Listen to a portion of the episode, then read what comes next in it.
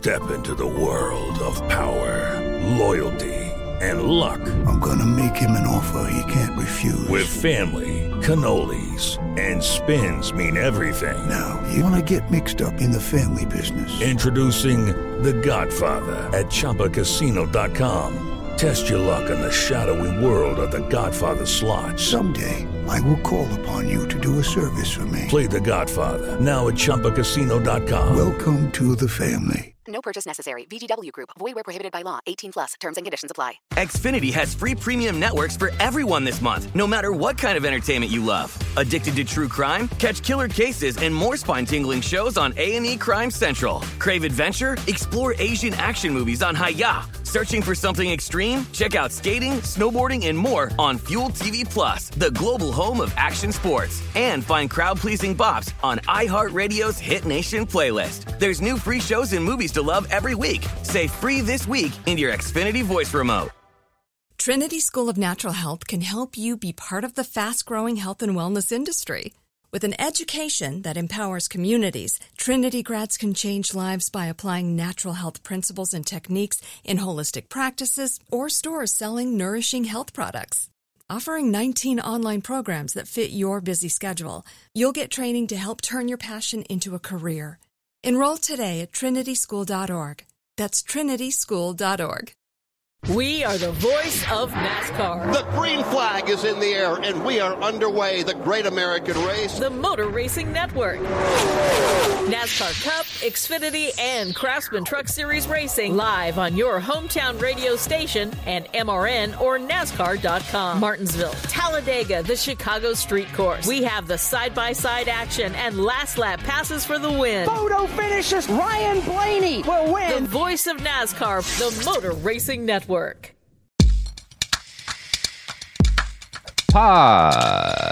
Podcasts? I'm Robert Evans. This is Behind the Bastards. It, it's a podcast uh, about bad people, the worst in the world, in fact, you might say, as I say every week when I open this show. I'm Robert Evans. Did I already say that? Probably, but there's no way to tell because I can't go back and listen to the audio I'm recording. It's being beamed live directly into your ears. And my guest for this live audio experience that is absolutely authentically live is Cody Johnston. Hello there. Thank you for having me on this live podcast. Mm-hmm. Now, Cody, you know that we're live, which means we're not going to be able to edit out any of your racist rants against the Swiss. Okay. I mean, Okay. that's why I say them. I don't, Yeah. I don't, I don't, I don't rant on, about that so people cannot hear it. We have been protecting Cody from getting Swiss canceled for years, but today we're doing a live episode and Bring it on. Yeah, bring it on, like the Swiss bring on. Yeah. I don't Miss, actually have miss me good- with the Swiss. Uh, let me tell you. Okay, so Cody, we got a fun episode this week, and a special episode that I brought you on for because I know that you're a huge fan of the guy we're going to be talking about this week. I love Doctor. being fans. Doctor, Doctor? He's a doctor? Jordan B. Peterson. I love Jordan Peterson, who's a doctor. I, I, I, I want to a show doctor, some yes. respect. Um, Yeah. I am very happy that w- you're doing this episode and that I get to partake in it. Um, Mm-hmm. He's a he's one of my heroes. So Yeah, you love him. love him. Uh, Yeah. Watched a lot of his speeches, uh, lectures, I guess you'd call them sermons. One might call them. He might call them Mm-hmm. Yeah. sermons. He might call them sermons. yeah. We'll talk about that. Yeah. oh, good. Uh, yeah, yeah. I mean, so you know, you know, I joke about starting a cult a lot on this show. Do you? Um, yeah, I do, I do. And there's Wait, it's a- they're it's jokes. I don't in get my to join your show. cult. They're Huh? jokes. I don't get to join your cult. they're not entirely jokes because I Okay, will okay. probably start a cult one. It's kind of my retirement plan because I don't really think 401ks are going to be useful that far into the future. But having Sure. a cult, you know, you can always Golden, make money on a cult. yeah. absolutely. Cash in on people. And that's why we're talking about Jordan B. Peterson today, because he's not a Mm-hmm. cult leader in the traditional sense, um, but he did create a cult. Like it's a weird situation because he never like had a bunch of people move onto land and wound fight, you know, federal law enforcement agencies. I guess in Canada that would be the Mounties. But he still does have a cult and they if you like go to their little spaces on Reddit and stuff, like they are still they are completely devoted to this man and his ideas. Even though spoilers, his life has gone completely Oh my off God, the deep I know. end. I was gonna say like I didn't realize that it was still going that strong. Like I don't go Yeah. because he because he disappeared because things are crumbling uh, for him. Yeah, because his Um, life has been shattered by his own. Yes, yes. Yeah, but uh, but yeah, I thought I I, I assumed that there were, there would be people still uh, doing that, but I uh, I haven't I haven't delved into those spaces in a while. Yeah. So good for them. Good for them. Yeah, yeah, it's fun. It's very fun. So we're gonna we're gonna talk about Jordan B. Peterson, um, and we're gonna talk about fascism because uh, while I'm not sure if I would call Dr. Jordan B. Peterson a fascist, I would say he's one of the most insidious platformers of a specific strain of ideology that feeds into the fascist movement in the United States Yeah, and worldwide. It's fun. I would agree with stuff. that. I, I actually might go a little farther than you um, in Yeah. how to label him.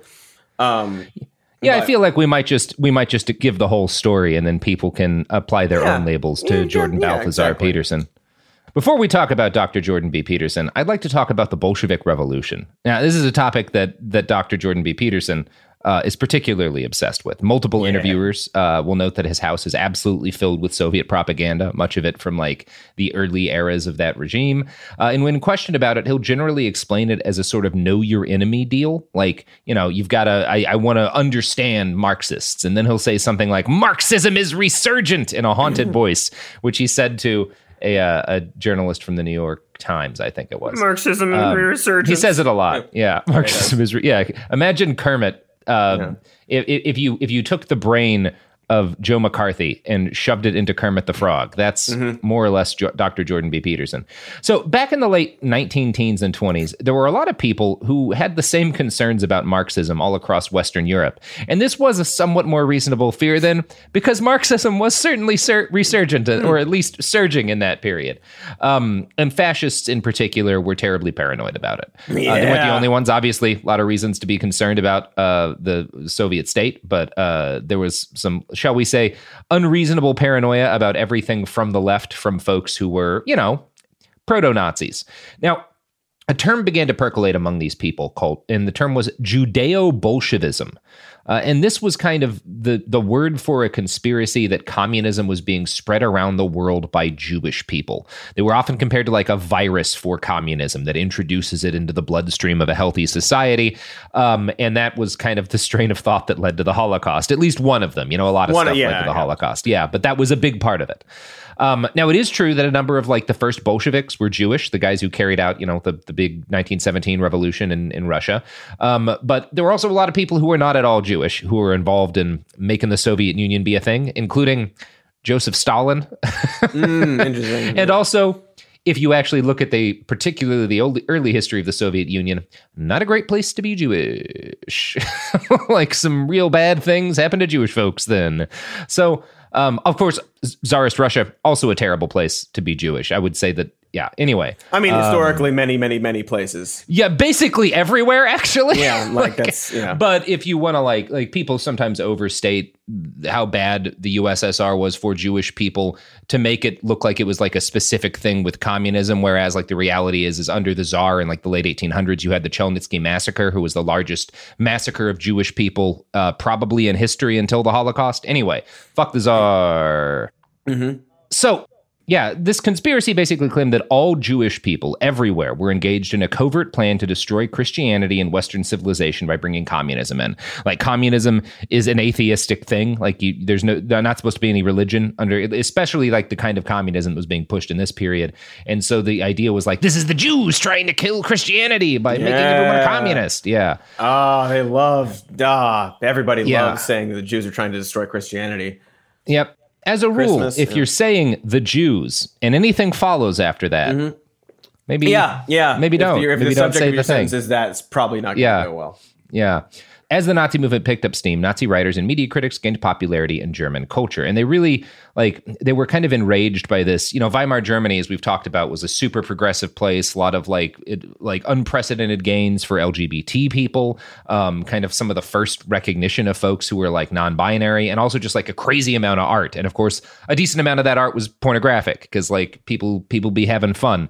Uh, Yeah, once they got you mean you Kaiser mean you mean degenerate, Robert? You mean Degen- degenerate yeah. art? Yeah, that's what these Nazi critics would have said, and and they they went further. They claimed that like all of this art, uh, a lot of which was you know uh, queer in orientation, was somehow tied to communism, and it was part of a plot to weaken German culture to allow a left wing takeover. If this seems familiar, it's because you can hear the exact same thing if you turn on like a third of YouTube. Um, oh yeah, yeah. yeah. So the term cultural Bolshevism overtook Judeo Bolshevism in this period. And it was kind of like the more educated, less bigoted persons like cultural Bol- Bolshevism. They're trying to they're trying to Bolshevize our nation by going through the arts and stuff and like taking over kids' minds with their evil books and their dirty pictures.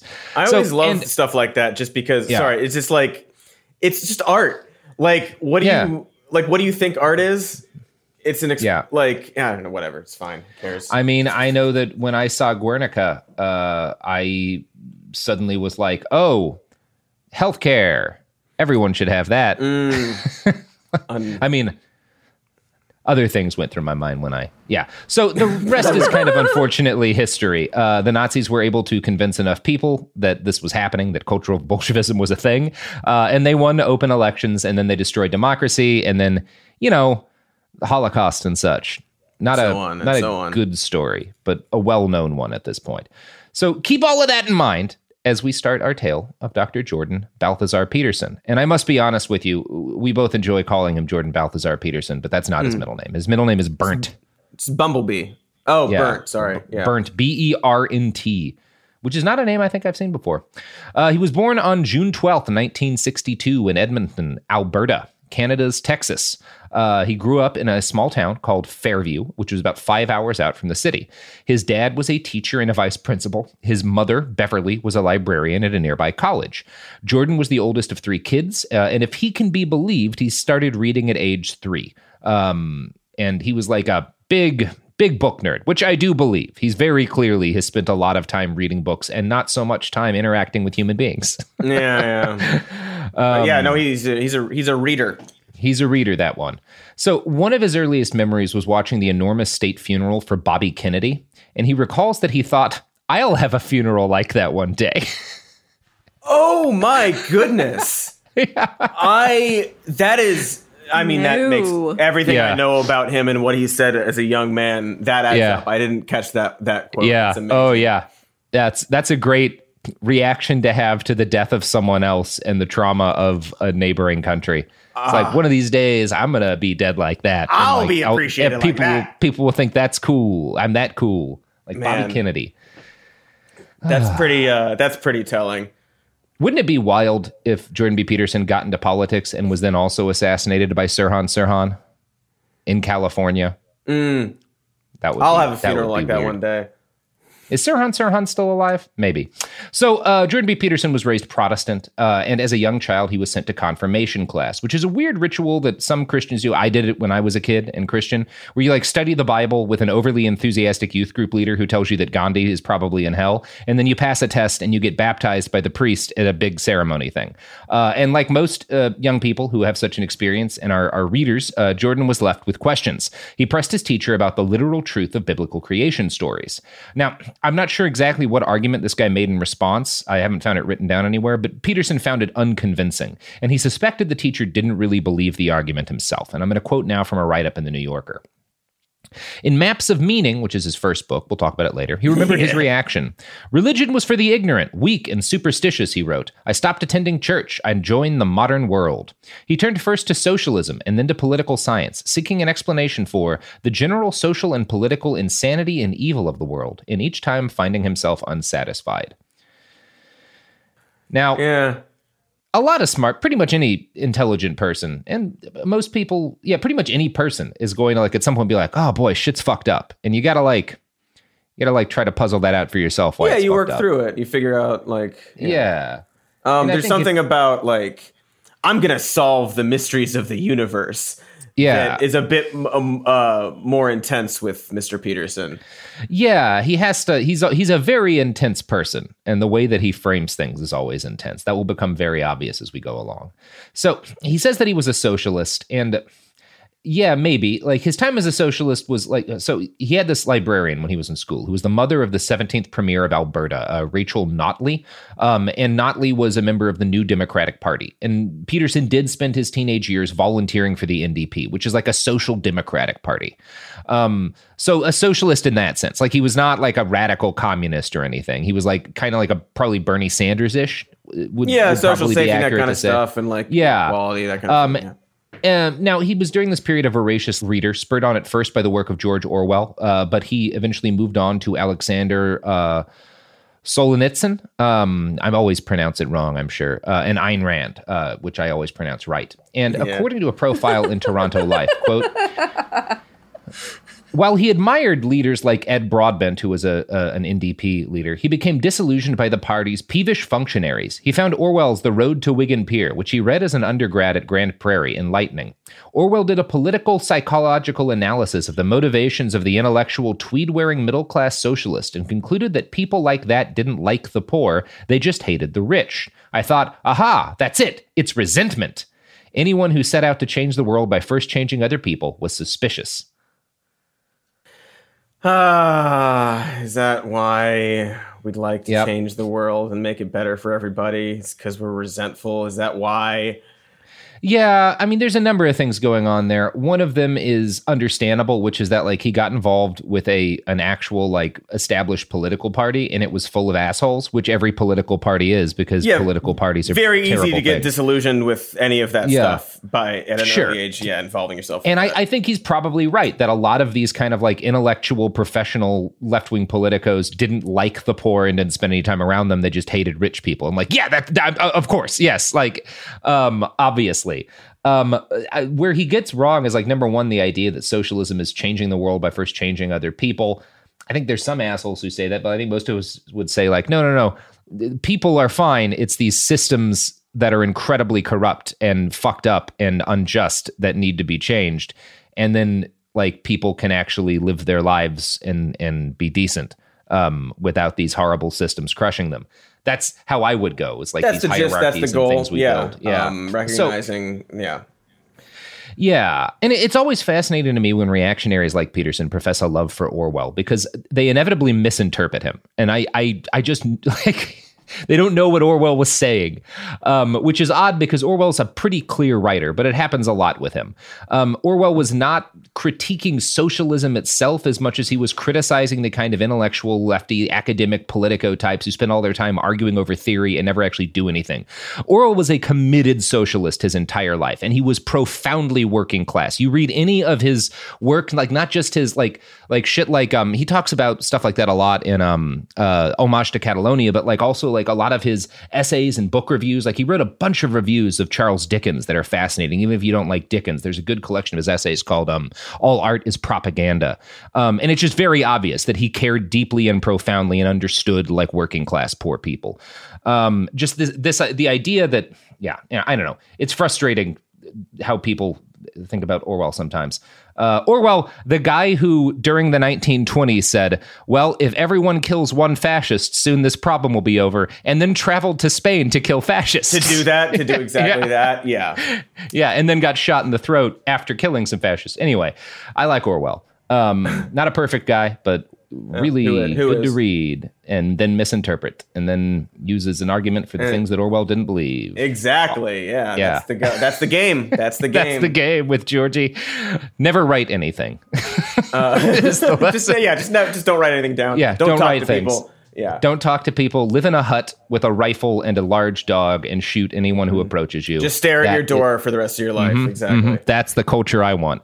Um, so Jordan's early life uh, occurred during kind of the high point of Cold War mania. You know, he was born in like '62. Obviously. So he's like living through the worst parts of the Cold War. I mean, I think a lot of people who are like our age may not know this. But like the 80s had some pretty fucking hardcore Cold War paranoia. Like that's why Red Dawn was the movie that it was. Um, yeah. So Jordan's earliest memories would have included footage from Vietnam and like constant anxiety over nuclear apocalypse. Um, he's not all that much younger than my dad. And like my dad grew up, I know, with a lot of, he's talked about it, like a lot of like re- realistic fear as a child that the world was going to suddenly end in nuclear hellfire. Um, and like I, I talk about this a lot, but it really messed the whole generation up pretty bad. Mm-hmm. Um, in an understandable way. So the threat of total war only seemed to grow more real as Jordan grew older. He was plagued by nightmares of nuclear hellfire for a year and a half. He says, like just yeah, like yeah, horrible His nightmares. dreams. Yeah, he's Yeah. got a got a dream problem. Which again, you can't at this point.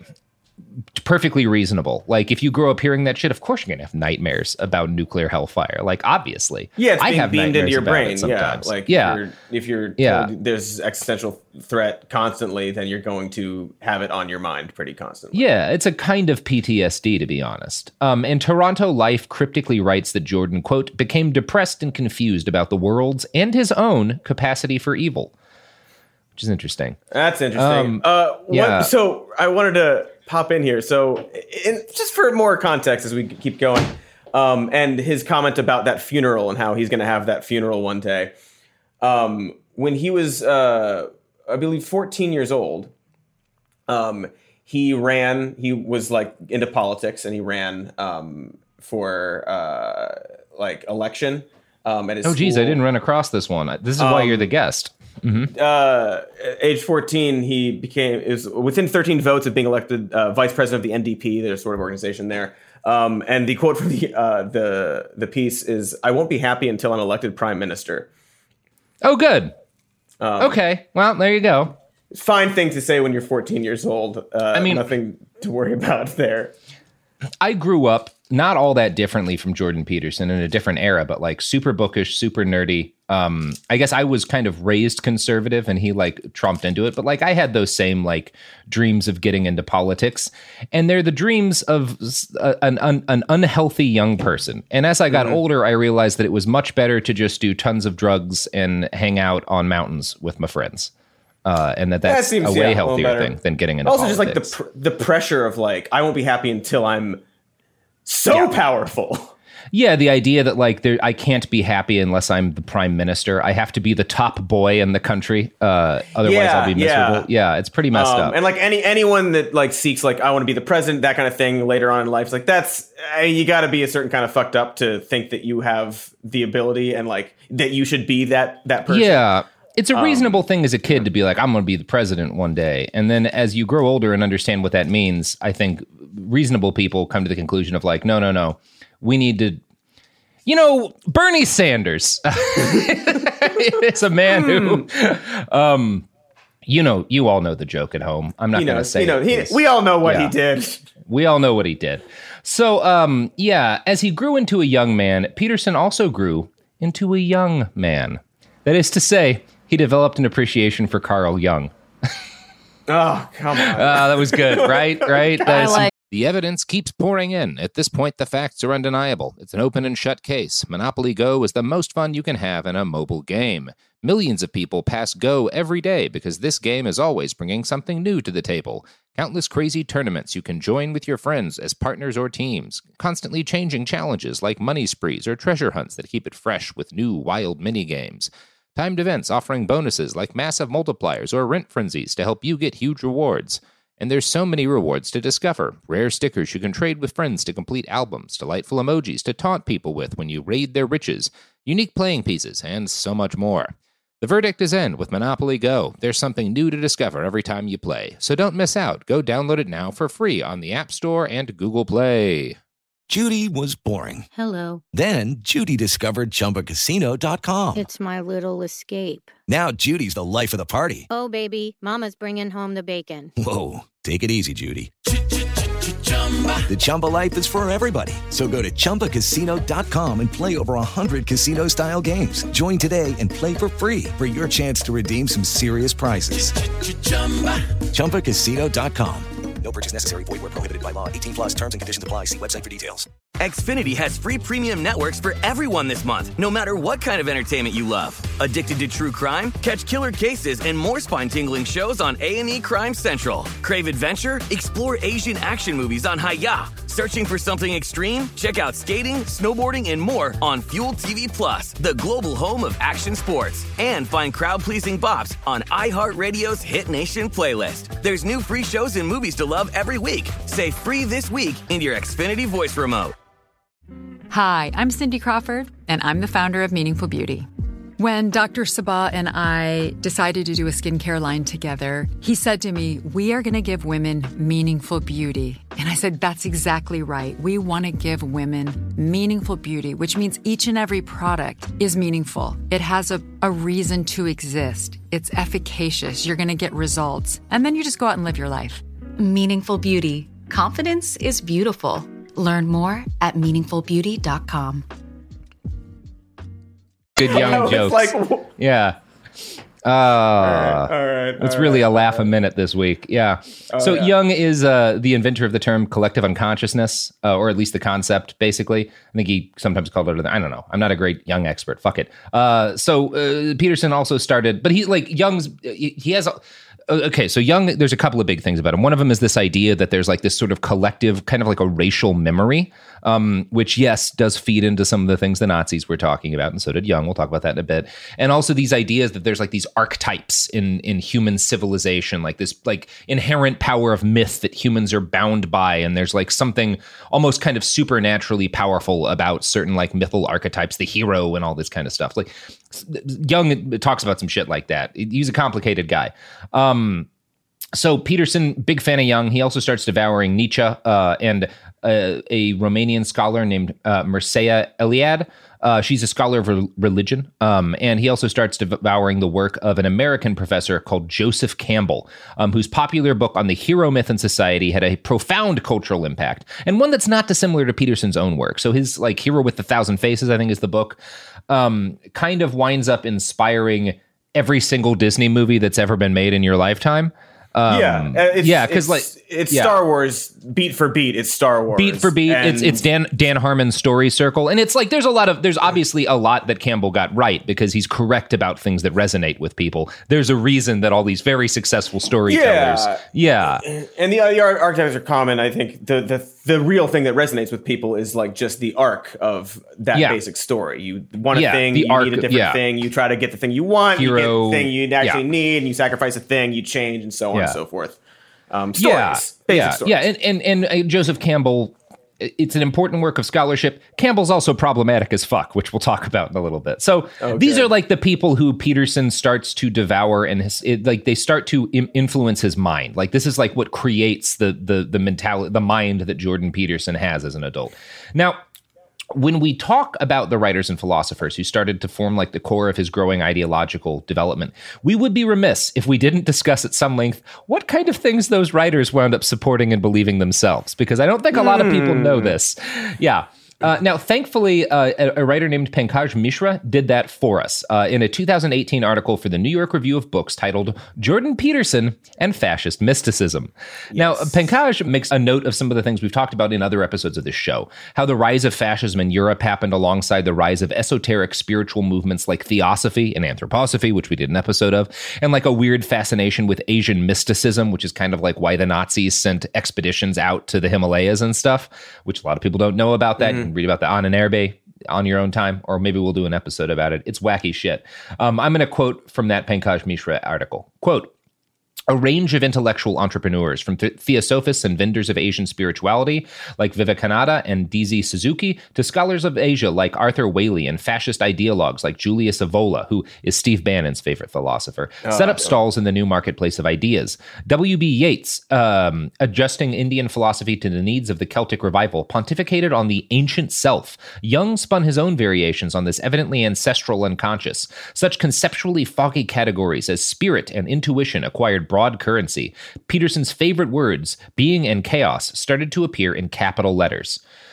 Which he also is how he also tends to refer to them. So like, yeah, these Yeah. these writers and these intellectual strains are both huge parts of everything Peterson writes today, and they were also big parts of kind of the intellectual stew that starts cooking in Europe. Really, in like it starts before World War One, but it really gets going in the twenties. Um, and these have a big impact on the development of fascism. Now, some of them is coincidental. Fascism's happening at the same time, so of course, like this Mhm. is in the fucking air, and people pick some of it up. A, a decent number of these philosophers and academics were not fascists, but their work influenced Hitlerist ideas of like racial community, which is not all that different from kind of Jung's concept of, of collective unconscious. There's similarities, at least, and Aryan mystic beliefs.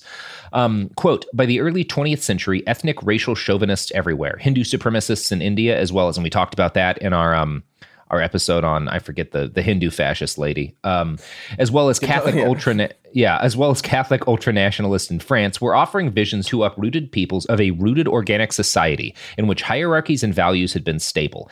As Carla Poe points out in New Religions and the Nazis, 2005, political cultists would typically mix pieces of yogic and Abrahamic religions with popular notions of science, or rather pseudoscience, such as concepts of race, eugenics, or evolution. It was this opportunistic amalgam of ideas that helped nourish new mythologies of would be totalitarian regimes. And obviously, like Darwinism plays a lot of in this, which Oh, is yeah, not, yeah. So clearly, It's, and again, uh, I'm, yeah. Is, Well, it's, uh, it's and like I want to taking sorry, it's like ta- taking like these sort of spiritual ideas and combining them with like biological things and just like yeah. Peter Peterson does this a lot of just like he because Yeah. he reads he reads everything. Uh, Yeah. and he has a habit of taking everything he reads and putting it all together. which is you know Uh, syncretism is um yes. is another kind of hallmark that Eco's said of fascism. Um, and it is one of those things. All these thinkers, all of these ideological strains, are not inherently fascist. Just as Darwinism, like most people today accept Darwinian evolution as basically true, and are not fascists, right? But Right. like it had a huge impact on Hitler, and you do have to like. I think intelligent people can understand both of those things.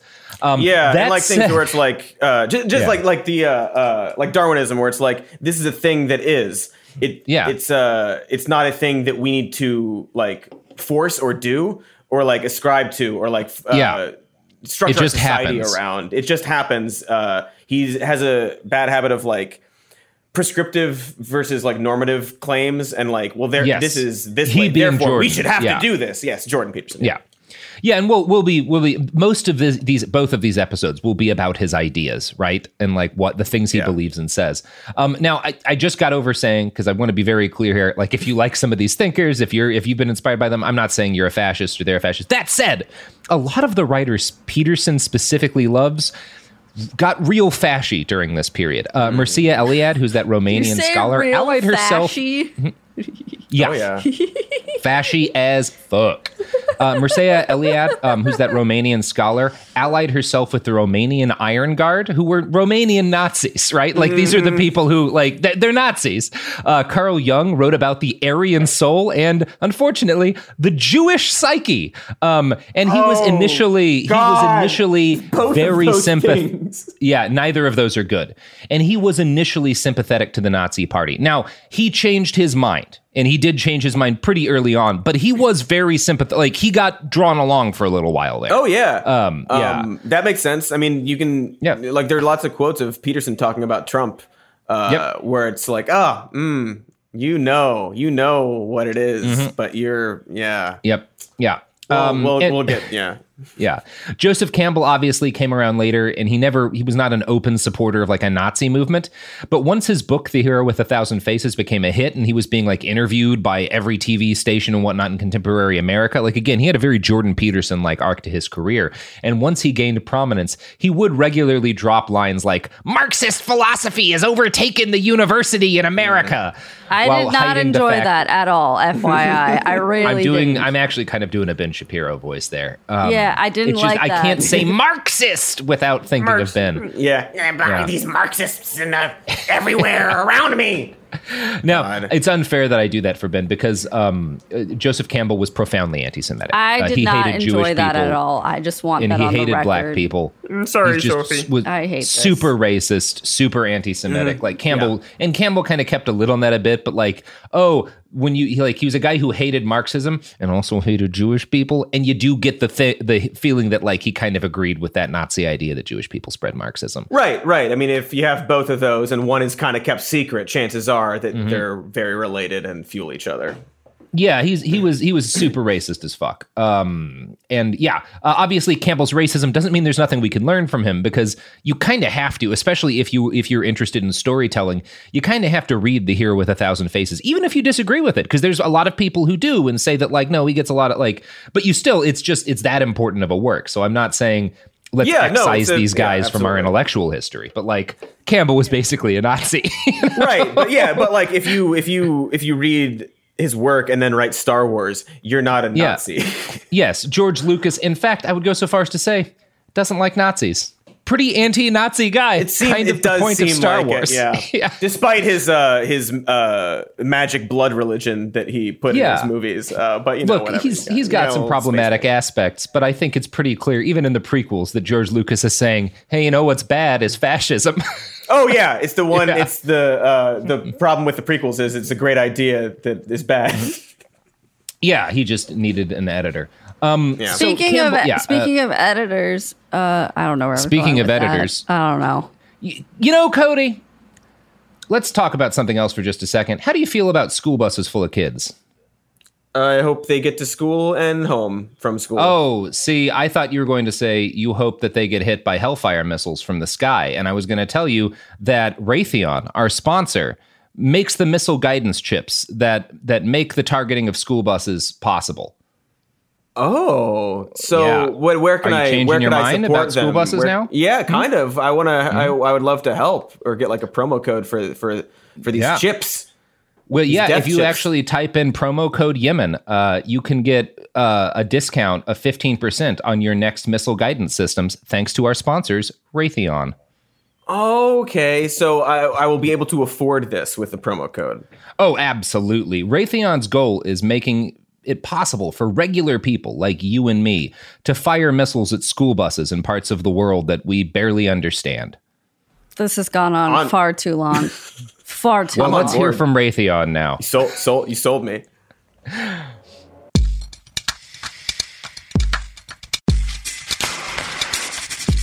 We're back. Ah, okay. So, yeah, Campbell's racism doesn't mean we shouldn't learn stuff from him, just like uh, the fact that Jung dabbled in Nazism doesn't mean that he's not worth studying as an intellectual. Uh, Carl Jung had said a lot of stuff that's really interesting, and I know a lot of people are fans of him. So I'm not, again, like, anyway, the point is that an awful lot of the guys who find themselves writing at length about stuff like ancestral memories and, and archetypes also wound up having Nazi adjacent beliefs. Like a lot of the people who started codifying those lines of thought in human philosophy also wound up being really drawn to the Nazis. And that's something we should keep in mind when other people have similar feel drawn in similar directions. And these are the folks that Jordan Peterson found himself pulled towards as a young man. And that's worth noting. Now, young adult Jordan Peterson gravitated to clinical psychology. Uh, he went to, uh, or psychology, whatever. He went to McGill University for his undergraduate and his graduate terms. He eventually became a doctor. Um, and during his time in college, he came to grapple with his romantic feelings for a childhood friend, Tammy Roberts. Uh, Jordan and Tammy grew up on the same street. They went to prom together. He invited her to Montreal for Canadian Thanksgiving one year while he was in college, and the two hit it off romantically. They moved in together, and like whatever else you can say of the guy, it seems like he he's like deeply devoted to his wife and she to him. Um, it's unfortunate some of the things that they're devoted to together, but I guess that's good for him. He he fell in love.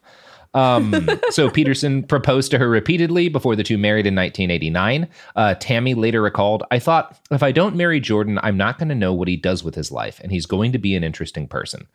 Um, she was not incorrect in that. He is an Not- interesting guy. Not Yep. incorrect. Very interesting person. Uh, I Yeah. wouldn't marry him to know what happens to him personally, but You would not marry Dr. Jordan B. Peterson. Well, Cody, then you might be too biased to participate in this episode any longer.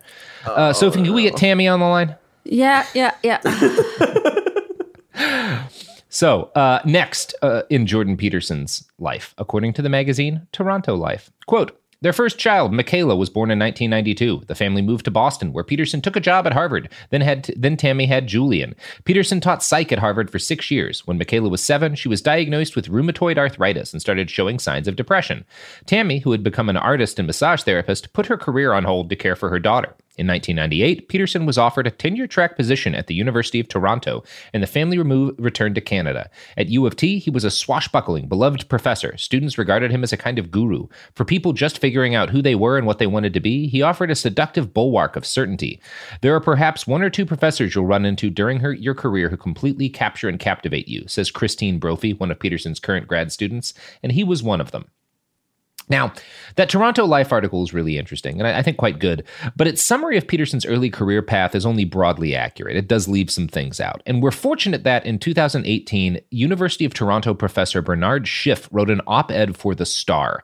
Its title is I Was Jordan Peterson's Strongest Supporter. Now I think he's dangerous. We'll be mm. referring to this article a number of times. Yeah. Yeah. yeah. Important good, article. Good piece. Good piece. Good piece. Good piece. Yeah. Very fascinating. Yeah, in, in, fascinating. And in his article, Bernard gives us a, an inside look at how Jordan came to teach at the University of Toronto. Quote I met Jordan Peterson when he came to the University of Toronto to be interviewed for an assistant professorship in the Department of Psychology. His CV was impeccable, with terrific references and a pedigree that included a PhD from McGill and a five year stint at Harvard as an assistant professor. We did not share research interests, but it was clear that his work was solid. My colleagues on the search committee were skeptical. They felt he was too eccentric, but somehow I prevailed. Several committee members now remind me that they agreed to hire him because they were tired of hearing me shout over them. I pushed for him because he was a divergent thinker, self educated in the humanities, intellectually flamboyant, bold, energetic, and confident, bordering on arrogant. I thought he would bring a new excitement along with new ideas to our department. Professor Schiff, who was then nearing retirement, took Jordan under his wing for the last three years of his career as a full time professor. Now, Schiff grew to deeply like Peterson, and he pushed for him to receive regular promotions and raises. When Peterson renovated his house, Schiff put Jordan and his family up in his own home. Quote, we had meals together in the evening and long, colorful conversations. There, away from campus, I saw a man who was devoted to his wife and his children, who were lovely and gentle, and for whom I still feel affection. He was attentive and thoughtful, stern and kind, playful and warm. His wife, Tammy, appeared to be the keel, the ballast, and the rudder, and Jordan ran the ship. Now, it's really clear from this article that Professor Schiff deeply enjoyed Peterson's company and respected him tremendously as a man and a professor. And unfortunately, Schiff feels this now blinded him to some of the less savory aspects of Peterson's personality, which had started to emerge in this period. Schiff laments that he did not give sufficient concern to some of Jordan's teaching tactics. Quote, as the undergraduate chair, I read all teaching reviews. His were, for the most part, excellent and included eyebrow raising comments such as, This course has changed my life. One student, however, hated the course because he did not like delivered truths. Curious, I attended many of Jordan's lectures to see for myself. Remarkably, the 50 students always showed up at 9 a.m. and were held in rapt attention for an hour. Jordan was a captivating lecturer, electric and eclectic, cherry picking from neuroscience, mythology, psychology, philosophy, the Bible, and popular culture. The class loved him, but as reported by that astute student, Jordan presented conjecture as statement of fact. I expressed my concern to him about this a number of times, and each time Jordan agreed. He acknowledged the danger of such practices, but then continued to do it again and again, as if he could not control himself. He was a preacher more than a teacher. Mm hmm. Mm hmm. Mm hmm. Yeah, I mean he's like that's uh dead on. Um when you watch one of his lectures, it does seem like that. Uh like I yeah, like I said it earlier, it's less speeches, yeah. less lectures, it's more sermons. Um Yep. He does uh and yeah, choosing the everything. He looks at everything and he just like sort of picks what fits what he wants to say is true and then yeah. puts them all together and and pushes that idea. Um, it's like really easily distilled down to the lobster example, I think, um, where he's like, "Oh yeah, the world should be like this because of over here." Um, but he does it a lot with like, yeah, taking like this religious thing and then this this uh, biological thing and then this thing from pop culture and then just tells you the way things are. The way things are. Yep. And should be. The way and things should, should be. be. It's you know one of the things I think that happens with Peterson, and I think it's I, I see it in myself and have to fight against it regularly. If you grow up believing one thing and then make a complete 300 or 180 degree turn to something else as a young adult, there's a tendency that you have to fight against to believe, well, maybe I don't have to question the things I believe now because I already questioned, like I already overturned my entire belief system. So clearly, like I've found truth, and that can lead you to cherry pick things that only confirm the things that you've come to believe. When when the reality is, and no one's perfect at this, right? Like, and we yeah. all choose to not examine certain things just because you can't always be examining every aspect of your beliefs because otherwise you'll go fucking crazy. Sometimes you just yeah. have to be like, yeah, you know, I, it's, it's fine. Like, but you should always be finding yourselves yourself challenged by things, which is is different from saying everybody needs to be debating about things because some things shouldn't yeah, be debated. Yeah. Um, but you should always be like seeking out things that like challenge or complicate your understanding of the world because um, the world's complicated. Um, Anyway, so whether or not preacher is a fair description, Jordan grew obsessed with belief and particularly why people believe things. And most particularly, like why people who had supported terrible regimes, fascist and communist, totalitarian regimes that killed a lot of people, why they believed so strongly in the things that they were doing, um, which is obviously like I think is a great thing to to to investigate. Yeah, that's my whole life what too. Draws yeah. people to authoritarianism and things like exactly. that. Exactly. Uh, in 1999, he published his first book, Maps of Meaning, a dense 600 page academic treatise on the architecture of belief, which is a great term. Um, he's a decent titler. Oh yeah, um, yeah and yeah, Maps of Meaning shows a Campbellian fascination with the hero myth and the, the things that cultures tend to find heroic, as well as a great deal of Jungian interest in like a kind of sort of collective racial unconsciousness and the reoccurring influence of myth and tradition in human society. The book also evinced an obsession with the ideas of order and chaos. I'm going to read a quote from it here. Terrible chaotic forces lurk behind the facade of the normal world. These forces are kept at, at, bay by the maintenance of social order. The reign of order is insufficient, however, because order itself becomes overbearing and deadly if allowed unregulated or permanent expression. The actions of the hero constitute an antidote to the deadly forces of chaos and to the tyranny of order. The hero creates order from chaos and reconstructs the order when necessary. That order when necessary. His actions simultaneously ensure that novelty remains tolerable and that security remains remains flexible. Maps of Meaning, Jordan B. Peterson. So, Maps of Meaning includes some fascinating insight into Jordan's own life, and I'm gonna I'm gonna quote from a write up in the New Yorker here. Peterson has a way of making even the mildest pronouncement sound like the dying declaration of a political prisoner. In Maps of Meaning, he traced this sense of urgency to a feeling of fraudulence that overcame him in college. When he started to speak, he would hear a voice telling him, You don't believe that. That isn't true. To ward off mental breakdown, he resolved not to say anything unless he was sure he believed it. This practice calmed the inner voice, and in time it shaped his rhetorical style, which is forceful but careful. Yeah, I mean that's you can see him. He he's a mm-hmm. uh, he's very verbose, but he is a very deliberate speaker. Yeah, he is. He's a great speaker. Like just yeah. objectively, like I'm like you and I are both people who talk for a living. Like he's objectively good at public speaking. yeah, speaking. he's very good yeah. at it. Captivating. Yeah, um, yeah absolutely. Make a, he'd make a great preacher. yeah, he would make a great preacher. We'll talk, talk about that later. So, the book was well received by a number of professional smart people. One reviewer I read, who was a psychologist of, I think, some sort, had a hard time defining Peterson's book as a work of like sociology or psychology or like neuroscience or whatever, but he recommended it to people. And this was not a universal opinion. So, I want to note a lot of professional people in and around Peterson's field think this is a great book. There's also a, a sizable number who disagree with that statement. Uh, Dr. Paul Thagard, a Canadian philosopher and cognitive scientist, wrote this about the book in Psychology Today. Its emphasis on religious myth and heroic individuals provides a poor blueprint for understanding the origins of totalitarianism and an even poorer guide to overcoming its evils. Um, and and Dr. Thagard described Maps of Meaning as murky in the sense that it was dark and gloomy, with frequent emphasis on suffering rather than on the joys of love, work, and play. The book is also murky in the second sense, which is like the sense of yeah, it's less meandering and disjointed than its uh, video than his videotape lectures. So, yeah, yeah, it's yeah. a little muddy, kind of like it's uh, a little hard to parse. It's hard sometimes. to parse and follow. People will like it's very dense. It takes a lot of reading. Some people say that because it's so brilliant, and some people will be like, he, he could have cut a couple of hundred pages out. yeah, yeah, yeah, yeah, It's very, yeah. very dense and long. Yeah. Now, Dr. Thagard condensed the book's main arguments into four points. Um, and these are what he s- thinks that Peterson is getting at in the book. And he's smarter than I am. Uh, number one, myths are culturally universal. Number two, myths are the psychological origin of morality. Number three, myths are the philosophical basis for morality. And number four, myth based morality grounds political judgments about totalitarian states.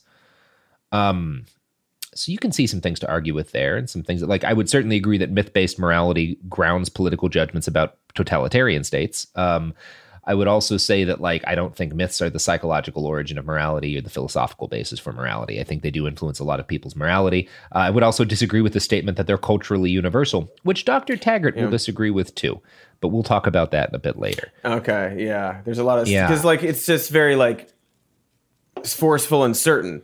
There's no Yes. uh, like a lot of things that Jordan Peterson Yeah. says even are just like well okay that that kind of relates to this, but it it's not like a universal rule. It's not the way the world is. yeah he's Um, like it often real- seems like he's trying to like create a religion or like create like a worldview um, Yeah. that explains everything. And he's basing it on these myths and he's basing it on a specific subset of myths from a specific chunk of the world that happens to be the chunk of the world he's familiar with and ignoring all of the different myths and cultures that actually disagree with a lot of what he's saying and then just saying no every culture basically believes this stuff Yeah, he Um, mean he means Western yeah. culture, even though he doesn't necessarily know Yes. that he means that. Yeah. Now, it, it's perhaps not surprising that according to Professor Schiff, who's again the guy, his his old mentor who came to worry, you know, very much about his influence, it's, it's perhaps not surprising that this guy says Peterson's personality grew more intense as the years The evidence keeps pouring in. At this point, the facts are undeniable. It's an open and shut case. Monopoly Go is the most fun you can have in a mobile game. Millions of people pass Go every day because this game is always bringing something new to the table. Countless crazy tournaments you can join with your friends as partners or teams. Constantly changing challenges like money sprees or treasure hunts that keep it fresh with new wild mini games. Timed events offering bonuses like massive multipliers or rent frenzies to help you get huge rewards. And there's so many rewards to discover rare stickers you can trade with friends to complete albums, delightful emojis to taunt people with when you raid their riches, unique playing pieces, and so much more. The verdict is in with Monopoly Go. There's something new to discover every time you play. So don't miss out. Go download it now for free on the App Store and Google Play. Xfinity has free premium networks for everyone this month, no matter what kind of entertainment you love. Addicted to true crime? Catch killer cases and more spine-tingling shows on A&E Crime Central. Crave adventure? Explore Asian action movies on Hi-YAH. Searching for something extreme? Check out skating, snowboarding, and more on Fuel TV Plus, the global home of action sports. And find crowd-pleasing bops on iHeartRadio's Hit Nation playlist. There's new free shows and movies to love every week. Say free this week in your Xfinity voice remote. Hi, I'm Cindy Crawford, and I'm the founder of Meaningful Beauty. Well, I don't know about you, but like, I never liked being told, oh, wow, you look so good for your age. Like, why even bother saying that? Why don't you just say you look great at any age, every age? That's what Meaningful Beauty is all about. We create products that make you feel confident in your skin at the age you are now. Meaningful Beauty. Beautiful skin at every age. Learn more at meaningfulbeauty.com. Trinity School of Natural Health can help you be part of the fast growing health and wellness industry. With an education that empowers communities, Trinity grads can change lives by applying natural health principles and techniques in holistic practices or stores selling nourishing health products. Offering 19 online programs that fit your busy schedule, you'll get training to help turn your passion into a career. Enroll today at trinityschool.org. That's trinityschool.org. grew by, darker and angrier. Now, uh, Peterson's student reviews were always exceptional, and he earned a position on the U of T's tenure track, but he also showed peculiar signs of non academic ambitions. Jordan started a clinical practice, which is fine, but his experiences there inspired him to create a series of neuropsychological tests, basically personality tests, to predict academic and corporate performance. This led him to create a product called the Self Authoring Suite, an online self help program that he sold access to.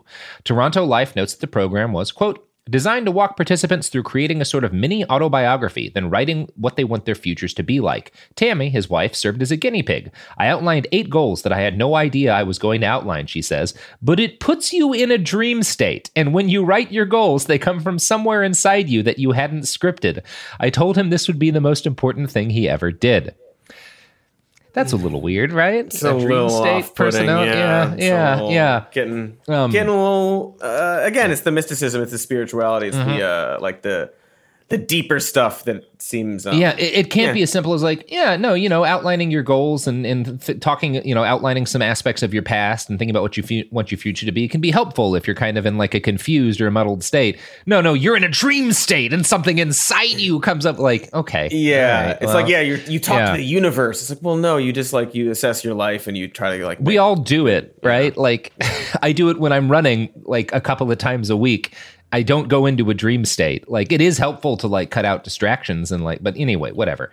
Peterson says that about 10,000 students have gone through this program, that it decreased dropout rates by 25% and raised GPAs by 20%. I've seen no verification of these numbers outside of Jordan B. Peterson himself. Uh, and as far as I'm aware, he never put his self authoring suite up to any kind of rigorous outside testing. I will say that an awful lot of people who've used it rave about it. You can find tons of very positive reviews. And in fact, it's hard to find negative ones, probably because the kind of people who buy it are people who are already into what Jordan B. Peterson has to say. But that said, a lot of people say it's great. Um, one customer wrote that in her view, the program allowed you to identify the different personalities within yourself that often conflicted and to integrate them into a new and better person, which I do found a little worrying because a, a lot of Scientology, and also if you watch the new show about NXIVM, the Keith Raniere cult, who we also did episodes on, they talk a lot about integrations. Anyway, I always yeah. find that a little weird, but yeah, yeah.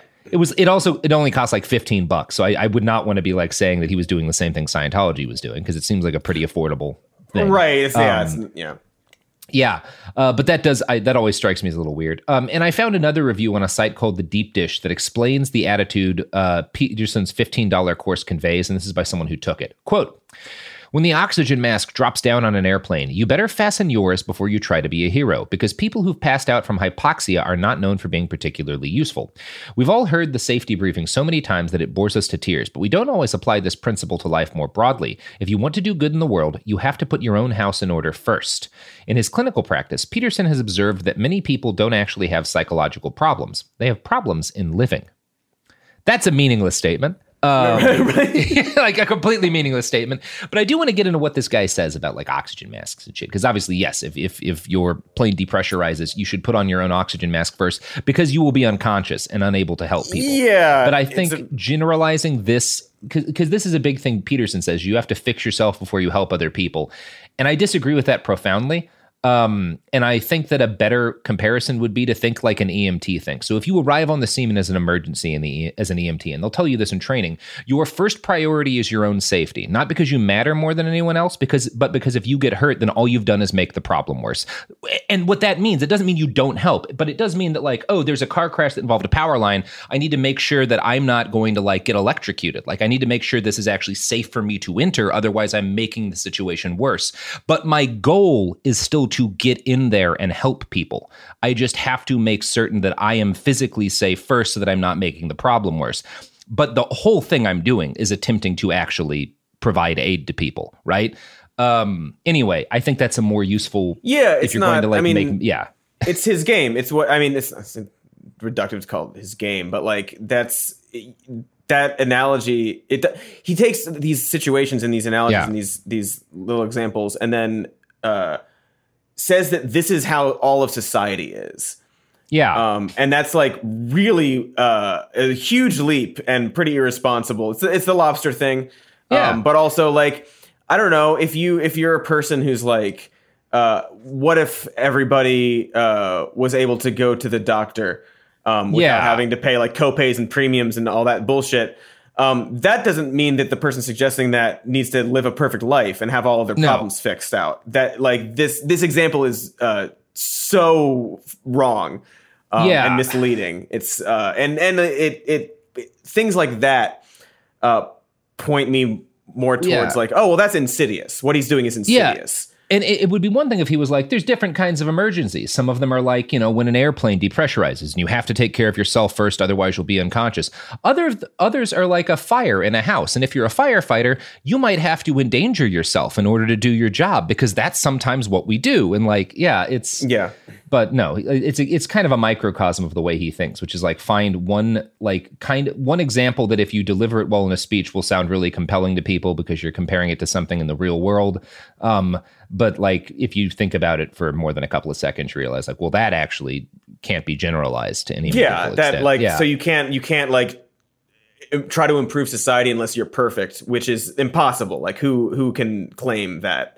Yeah. that they that they are they have nothing left to work on with themselves or Yeah. anything like that. It's like well, come on man Yeah. So, in this course, this self authoring suite, Peterson explains that his time as a clinical psychologist has taught him to start client sessions by asking a series of questions about a patient's family, physical health, friends, drug use, etc. If his clients are having issues in any of these key areas, they cannot be thriving psychologically. This is the origin of his famous clean your room line. And obviously, it's not bad advice to tell people to take care of themselves. You should take care of yourself. Yeah. But Jordan being Jordan, he immediately takes things beyond simple self care. The self authoring suite represents the first salvo in what I think we could call Jordan Peterson's war on chaos. Quote, the way Peterson sees it, there's a constant struggle between chaos and order within society and within each individual. Even if you don't believe this literally, it's a useful metaphor. To make yourself strong and focused, you have to do battle with the dragons of chaos. Of course, dragons are big and scary, so you better start out small. Peterson talks a lot about fighting dragons, and he does actually will sometimes say, like, no, I'm, I'm speaking pretty literally. Um, oh yeah his yeah. uh his draw some of his diagrams in that book are yeah, something to behold amazing. yeah yeah. So the way Peterson frames things, though, is very seems very reasonable. If your life feels out of control, you focus fix uh, first on taking care of small, immediate needs and goals, and this builds your confidence, and it'll help you you deal with larger and larger things, and help you order your own minds that you can accomplish greater tasks. Nothing sinister in that. In fact, I'd say it's good advice. Um, but the focus on chaos and on life as a constant battle between order and chaos that seems kind of sinister to me, especially given what Jordan B. Peterson thinks about chaos, because in his mind. It is an inherently feminine trait. See, New York Hmm. Times writer Nellie Bowles talked to Jordan about this during a deep and very good profile she wrote on the man, a very funny profile, because I think Nellie has his number. And when she questioned him about chaos being a feminine trait, he responded, You know, you can say, well, isn't it unfortunate that chaos is represented by the feminine? Well, it might be unfortunate, but it doesn't matter because that's how it's represented. It's been represented like that forever, and there are reasons for it. You can't change it, it's not possible. This is underneath everything, and if you change those basic categories, people wouldn't be human anymore. They'd be something else. They'd be transhuman or something. We wouldn't be able to talk to these new creatures. To which I say, a lot of people used to worship volcanoes, Jordan.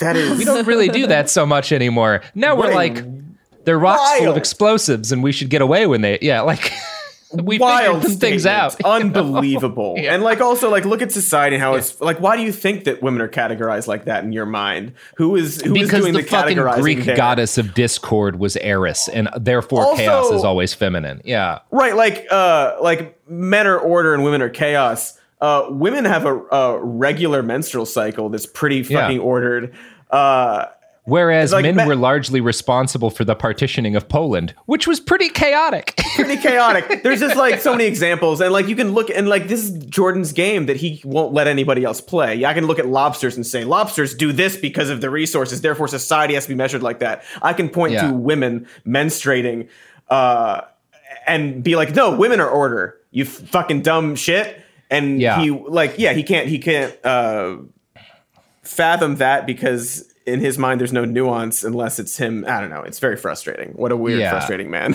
Uh, do you want to know what's not frustrating, Cody? Though I would. Yes, I would like to know that. Actually, yes. this fantastic uh, transition to ads that Robert's about to do. Robert. yeah, Do it.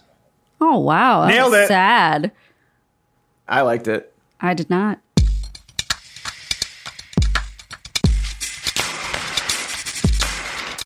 We're back. Before we move on, I, I was just quoting from that Nellie Bowles um, uh, New York Times article, and I, I think it's really funny um, because there's lines in it like, Marxism is resurgent, Mr. Peterson says, looking ashen and stricken.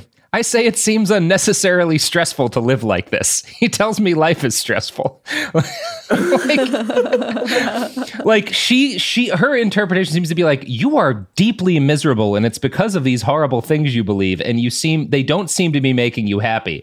And Jordan B. Peterson is incapable of understanding or taking seriously what she's saying because she's a woman and thus an agent of chaos. Yep, I that's might beautiful. say. uh, Um, it's frustratingly beautiful. Um, is what Yeah. it is.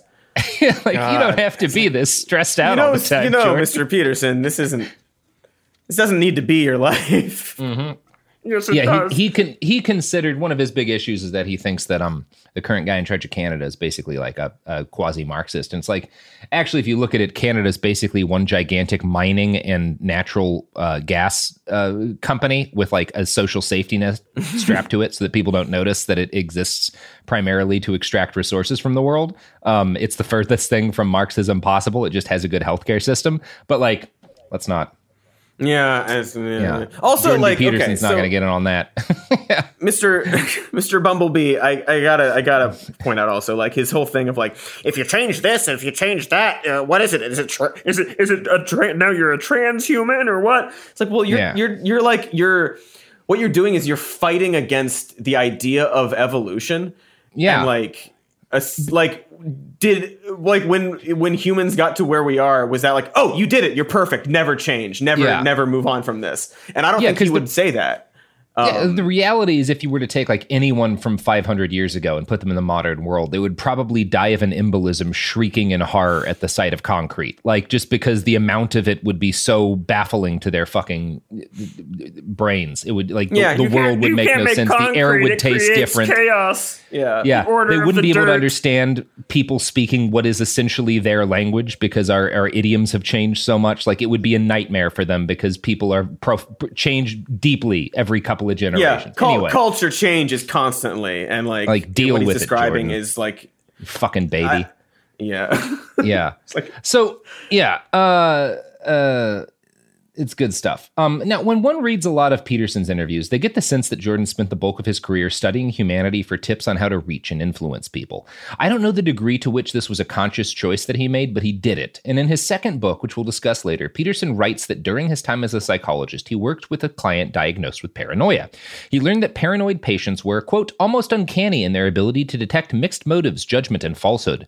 This inspired him to become even more committed to saying only what he meant. You have to listen very carefully and to tell the truth if you're going to get a paranoid person to open up to you. He quickly realized that this basic tactic worked on the broader population, which helps explain why so many of his students treated him like a preacher. Over years and years of rigorously studying belief, he got good at making people believe what he said. Um, now, outside of work, in his own life, Jordan's home came to showcase a growing fascination with authoritarianism. He collected Soviet and communist propaganda, and he covered his walls with it to an extent that I think even the most dedicated communists I know would find weird. Like, it's so weird. The amount there is so weird. It's, it's too Like- much of any decoration, to be yeah, honest. it's uh, Yeah. and like that's you know, and he's the kind of guy who like you'd think would be like, oh well, your environment affects like your mood and things Yeah. like that, and like, how do you live in that space? Yeah, it's so bleak. All of your walls are men shooting each other and hoisting red flags. Like, of course, you think Marxism is coming for you. yeah, it's wild. And also like just like the the the the Yeah. motive behind doing that is like if you're interested if you're like fascinated by like the history of Nazism because you want to like find out what they think and like fight it. If you want to Sure. fight not I- you're not going like to put me, Na- yeah. Right, you're not going to No. put Nazi shit everywhere. I have no Nazi propaganda on my walls, Cody. yeah, that's normal. That I I'm, Yeah. I'm glad. And like I do have one reproduction Wehrmacht coat because it's a solid coat, but I only wear it when I'm hiking alone. Anyway, it's a good coat. It's a good coat. Look, I'm not gonna fucking. The coat's not the problem. Nobody hates the Nazis because their coats were good. Yeah, there was not a coat problem. It There. doesn't have a swastika on it. It's just a coat. Anyway, so uh, uh, Peterson grew increasingly uh, also like during this kind of period where he's becoming darker and more weird and radical. Uh, Professor Schiff notes that he grew increasingly interested in fringe health treatments. Quote, he was preoccupied with alternative health treatments, including fighting off the signs of aging as they appear on the skin, and one time, even shamanic healing practices, where, to my great surprise and distress, he chose to be the shaman himself. He did all of that with the gr- same great fervor and commitment. It's a little bit Yeah. weird. Choosing be Whoa, also a little bit appropriative. I don't know. You know, uh, Dr. Peterson also struggled with depression. Now, this had been a lifelong battle for him, dating back to his youthful nightmares about atomic annihilation. But despite growing wiser and more successful, and despite his supportive family and his insights into the human mind, he could not wrest his mind away from darkness. He described it as like being impaled, quote, by a dead, black, and frozen tree. Now, we don't have tremendous detail about his family life, but however this impacted his behavior, his wife eventually threatened to leave him if he didn't take antidepressants, and he eventually agreed to do so. Um, so it must have been pretty. He must have been pretty unpleasant to be That around. sounds pretty. Yeah, it sounds like he's doing. It sounds not like an so issue. Great. Yeah. yeah. Now, he's, al- he's already intense. Like to he's be- already to, like, pretty pretty hear, like difficult to hang with. Yeah. yeah. So the pills came with side effects. Jordan felt sluggish. He found himself collapsing into sleep for hours at a time. Somehow he still managed to keep up his prodigious rate of productivity, but the demons in his head seemed to have a noteworthy impact on his personality. Professor Schiff writes that as the years went on, quote, his interest in political issues became more apparent. We disagreed about most things, but I don't ask of my friends that we agree. What was off-putting was his tendency to be categorical about his positions, reminiscent of his lectures where he presented personal theories as absolute truths. I rarely challenged him. He overwhelmed challenges with volumes of information that were hard to process and evaluate. He was more forceful than I, and he had a much quicker mind. Also, again, evocative of what I saw in the classroom, he sometimes appeared to be in the thrall of his ideas and would not or could not constrain himself and self monitor what he was saying. Yeah. Maybe that not great right. for a professor. Yeah. I'm going to say not great for a priest either. Um, not great. That's not just like not great. yeah, just not great. Uh, now, the chief political. Uh, the chief political issue that came to increasingly dominate Jordan Peterson's life and concern was the idea and a fear about political correctness. This seems to have started with one of his clients at his, his psychology practice who'd gotten in trouble at work over her resistance to political correctness talk at work. And I'm going to quote from the New York Times here. He says one patient had to be part of a long email chain over whether the term flip chart could be used in the workplace, since the word flip is a pejorative for Filipino. She had a radical left boss who was really concerned with equality and equality of outcome and all these things and diversity and inclusivity and all these buzzwords, and she was subjected to. She sent me the email chain 30 emails about whether or not the flip chart was acceptable, Mr. Peterson says. So he was radicalized, he says, because the radical left wants to eliminate hierarchies, which he says are the natural order of the world. Now, it's a bit of a jump from I'll, I'll, grant you that's people are like concerned about calling something a flip chart kind of dumb because the word flip has a long series of meanings that have nothing to do with racism towards Filipinos. If it were like, yeah, like I mean, whatever, yeah, yes, that's there, probably there are other exa- there are other examples uh, that Yeah. I won't say because uh, we're not. I'm not, I'm not going to say that.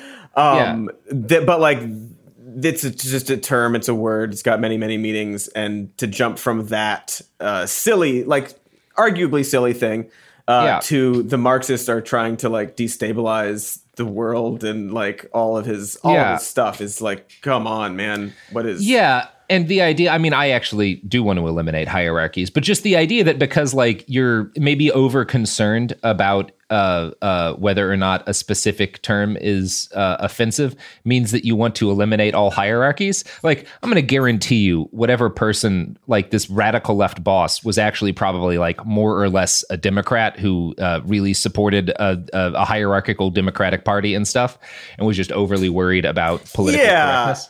Yeah. Also, like he's talked about, it's. Uh, I don't know if we're going to get into this more, but like he has talked about uh, feeling uh, boxed in, and like uh, I believe the quote is like, so, you know, everyone sort of claims that I'm some sort of right winger, but it couldn't be farthest from the truth.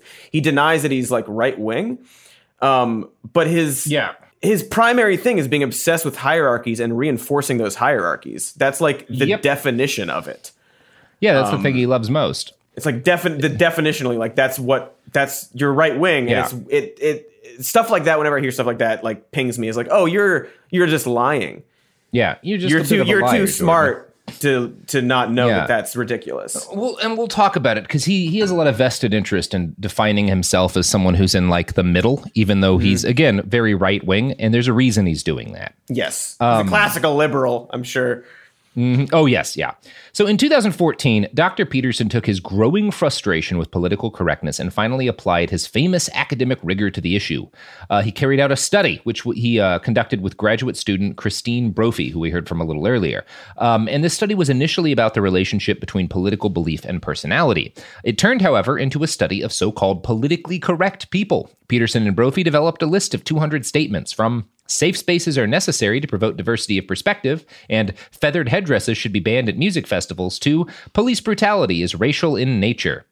Now, they used these questions to develop a questionnaire they could use to quiz people about how much they agreed with each statement. They questioned two groups of people, eventually totaling more than 1,300 respondents. According to Toronto Life, Peterson and Brophy concluded that political correctness exists in two forms, which they call PC egalitarianism and PC authoritarianism. Simply put, PC egalitarians are classic liberals who advocate for more democratic governance and equality. PC authoritarians are, according to Brophy, the ones now le- relabeled as social justice warriors. Both share a high degree of compassion. Extreme compassion, they believe, can lead to difficulty assessing right from wrong. It can also mean the forgiveness of all failures and transgressions by people viewed as vulnerable.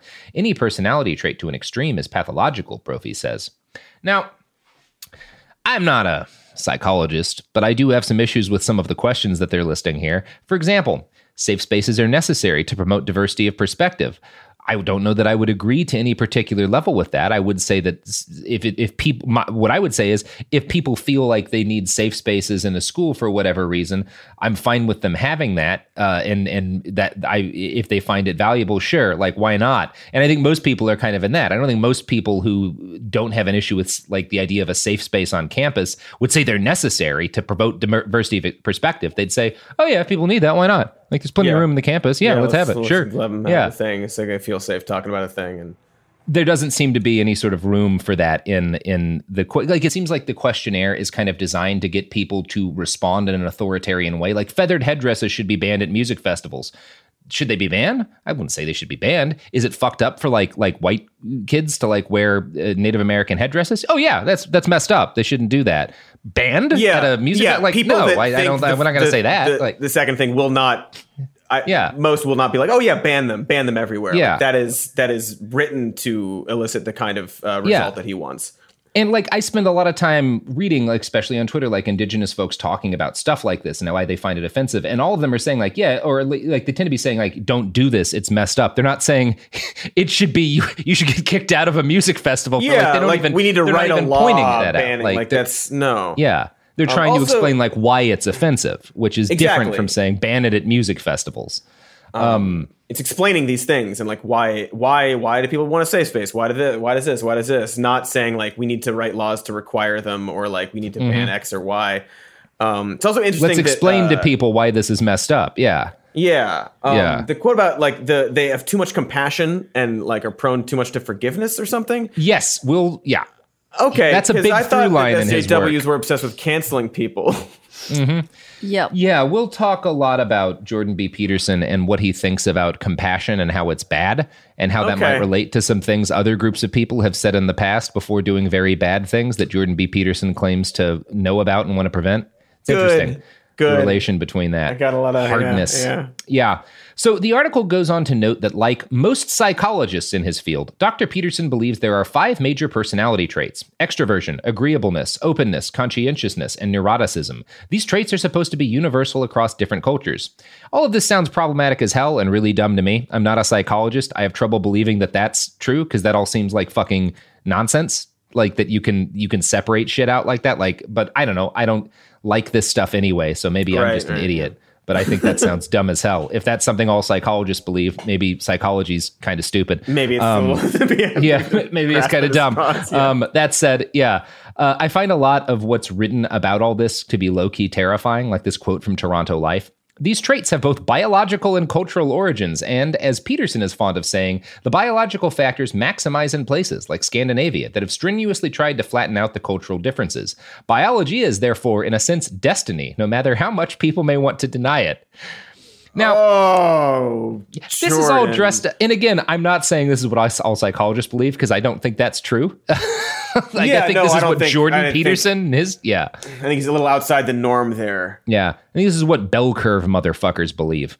Um, and it's all dressed up in pop psych terms and academic verbiage. But Peterson's right on the urge of arguing about biological essentialism. He is arguing that. This is the same strain of thought that leads to like the bell curve shit where you talk about how black IQ was inherently lower. And if Oh. you start talking about that shit, you wind up having the kind of questions about whole races that lead to real bad things going down. Yeah, Um, he's got tons of IQ stuff. Uh, Yeah. a lot of Molyneux kind of things, and that's that's Yes. something that I think he's never really addressed. Of like, if He you doesn't believe get- this and this and this and this, Yeah. what's the next thing? What's the logical result to this way of thinking? he will always say like no no no like i think people are like i don't think there's any intelligence difference in like men and women and stuff like that but like then he will make arguments where like but this leads you to a conclusion that's kind of different from the thing that you're saying Yeah, um, Yeah. and like how to deal with. Uh, there's a uh, one of the worst things I think he uh, talks about. uh, it's about IQ and how uh, because the military uh, doesn't let people in the military uh, under a certain IQ, that Yeah. means that they cannot function in society. They cannot contribute to society because we don't let them in the military. Uh, and he says, so these two claims, he says, therefore, that's the most horrifying thing I've ever heard. Um, he doesn't go further than that. He doesn't explain why, but he talks about how if we if they can't contribute to society, citation needed, uh, Mm-hmm. that and we can't pay them, like universal basic income thing, like that doesn't work either. Again, citation needed. Therefore, and then trailing off. Yeah yeah we need to gas them in trucks Yeah. Like, Uh, what do you do? What do you do with these people? Um, it's just like these, Yeah. these like X is true, even though it's not. Y is true, Yeah. even though it's not. Therefore, you figure out the Z for yourself. I'm not going to say like- it. it's clear as with everything that Jordan Peterson's wrong about that he has no real experience with people who have, you know, uh, what you would call like IQs lower than that threshold. I, again, I worked in this field.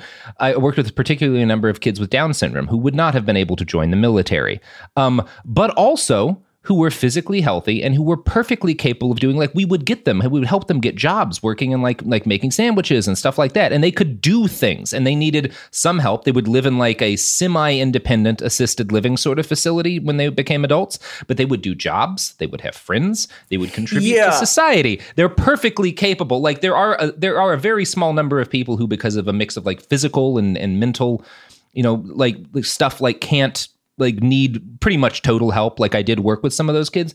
But most of them and part of the goal of like a good program helping those people is to find a way for them to be a part of society and be around and and, and live with and contribute with everyone Yeah, else and enrich because there's no reason that they shouldn't. Yeah, Exactly. Um, and Just also they like can't putting join the the requirement on people of like either you contribute to society in the way that society's decided that you contribute to it, or you're out. Um, is also ridiculous. It's also Um, fucked up yes but also i'm like not saying you know, that people you- need to have a job to contribute to society um, but, but like, also like in ter- like comparing people like you can't get into the military, therefore X and Y. You know who uh, wasn't allowed in the military? The president of the United States. Well, he had bone bone spurs cody Yeah, um, and I don't see uh, Peterson talking about how if you have bone spurs and you can't, you know, it's it's like everything he says. It's just like a wild, disgusting sort of uh, approach to Yep. how humans are. Yeah. um, I don't, I don't like it. Nope. Neither do I. So in 2016, Canada started to debate over a Bill C 16 that would expand the country's human rights law by adding gender identity and gender expression to the list of things employers and the government can't discriminate against. This would have meant that college professors like Dr. Peterson would have had to refer to non binary and trans students by their preferred pronouns. Now, obviously, this was just one aspect of the law, which would have also done stuff like, you know, help make it harder to s- deny trans people apartments or like home Evict loans people, yeah, exactly. All, Yeah, yeah, all the yeah. things that you don't want people to be discriminated for is to Yeah. like so they can live their fucking lives. Yes. But to Dr. Peterson, the thought that he might be forced to refer to someone by their chosen pronoun, um, even if he didn't like that they'd chosen that pronoun, that's all that mattered. That's all this law was to him. Mm-hmm. Jordan started recording YouTube videos outlining his resistance to the law. He attracted a following, and eventually a very massive one. He started engaging in highly publicized debates, which his followers tended to see as him crushing and destroying his ideological enemies. He argued that the bill was a serious infringement of freedom of speech and soon reached an audience of millions of non Canadians. I'm not sure to what extent this was purposeful, but Peterson's stand came at a perfect moment as the simmering culture war between right and left in the U.S. started to reach a boil.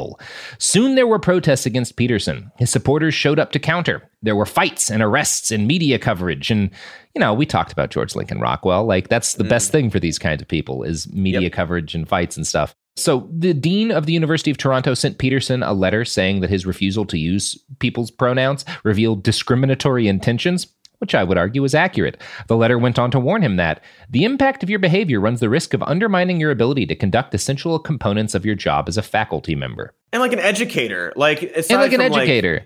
like you're Yeah. educating people, and someone's like, "Please, my uh, refer to me as she instead of he," and then he says he. That's like a hostile learning environment. Yeah. Yeah, you're just being a dick, which is not to say that kids shouldn't be challenged and like it, and, and deal with ideas that are uncomfortable in school. Mhm, You mhm. want to, but it also it does mean that like one of the basic things you should expect from a college is that they're not going to be shitty to you personally for no good reason because that's bad and you shouldn't do that to students. It's not it okay. Kind of makes you not want to go to the lecture anymore. It makes you not want to go to the lecture. It contributes to problems of suicidal nature. Like it's just bad and it's not justified. And if like you don't have an inherent right to be a teacher, if you're going to be a teacher, we have the right to say you shouldn't do certain things. Like hit on your students, even if you're both adults, because it's a college. Mhm. Colleges, like you have the right as an adult, as a 35 year old PhD, you have the right to date a 19 year old. Absolutely. Legally, you have that right as a 35 year old college professor, if you date a 19 year old student, you will probably get in trouble because we've decided that makes for a bad learning environment. makes right? sense. Yeah. Yeah. Um, I don't think he would be okay. I mean, he's got other issues with that. Yeah. So, but like that specific thing, and like Yeah. keeping your door open when you have uh, meetings with female students and stuff. Yeah, yeah, that yeah. Rule, but whatever. It's nice. Whatever. So Peterson ignored the dean. He took a sabbatical from work and he started a Patreon where his uh, his new followers could pledge monthly payments in exchange for Q and A sessions, online courses, and even monthly one on one counseling with the man himself. He was soon making like eighty grand a month, like crazy money on this. Wow, very jeez. very successful, very good at Patreon. Yeah. Now, all the while, Peterson continued to ram hard into particularly the issue of recognizing trans people's identities. From Toronto Life. To his mind, arguing that gender is a social construct or a kind of performance, as the Ontario Human Rights Code says, an individual's subjective experience is just wrong. It's not an alternative hypothesis, Peterson says. It's an incorrect hypothesis. That's why the damn social justice warriors are trying to get it instagiated into law. They're implementing a social constructionist view of human identity into the law. No, they're just saying mm. if you're going to work in one of these public fields, you don't get to treat people shitty because they're trans or non binary. It's a very basic thing. It's you don't really even have to believe. stuff. You can believe that transgender people are unhealthy and mentally ill and still call them by their preferred pronouns because it doesn't matter what we think privately about each other. If you're going to work in a public thing like that, there's certain basic things you shouldn't do because it's just it's being a dick and it's fucking up the ability of you to do your job. Yeah, it's Yeah. common. It's common sense and common decency. Uh, it's if I if we're in a working environment or like a, s- a educational environment, and you're Mhm. trying to teach me something or be my colleague, and you're calling me butt shit, and I'm like, Yeah. actually, could you call me by my name? And you're like, no, your name is butt shit. Okay, Cody, Like- now you're bringing up a personal issue you and I have had at work. And I thought we talked with HR about this, and my behavior was above reproach. Well, HR didn't solve the problem, and we're here now. So we Well- can. This is live, and this is why I came on today to God confront you about this. Okay, They're both well, fired.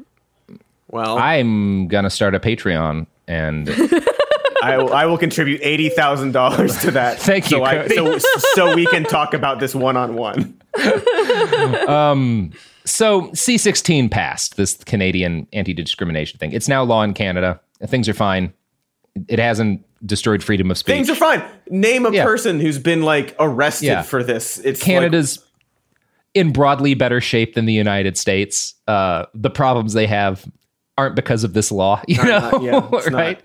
not causing a Yeah. lot, a lot of ruckus. Again, like the penalty for like someone like a teacher using someone's pronouns, like refusing to use someone's pronouns, is like a fine. Um, it's essentially a traffic infraction. Is kind of how they treat it.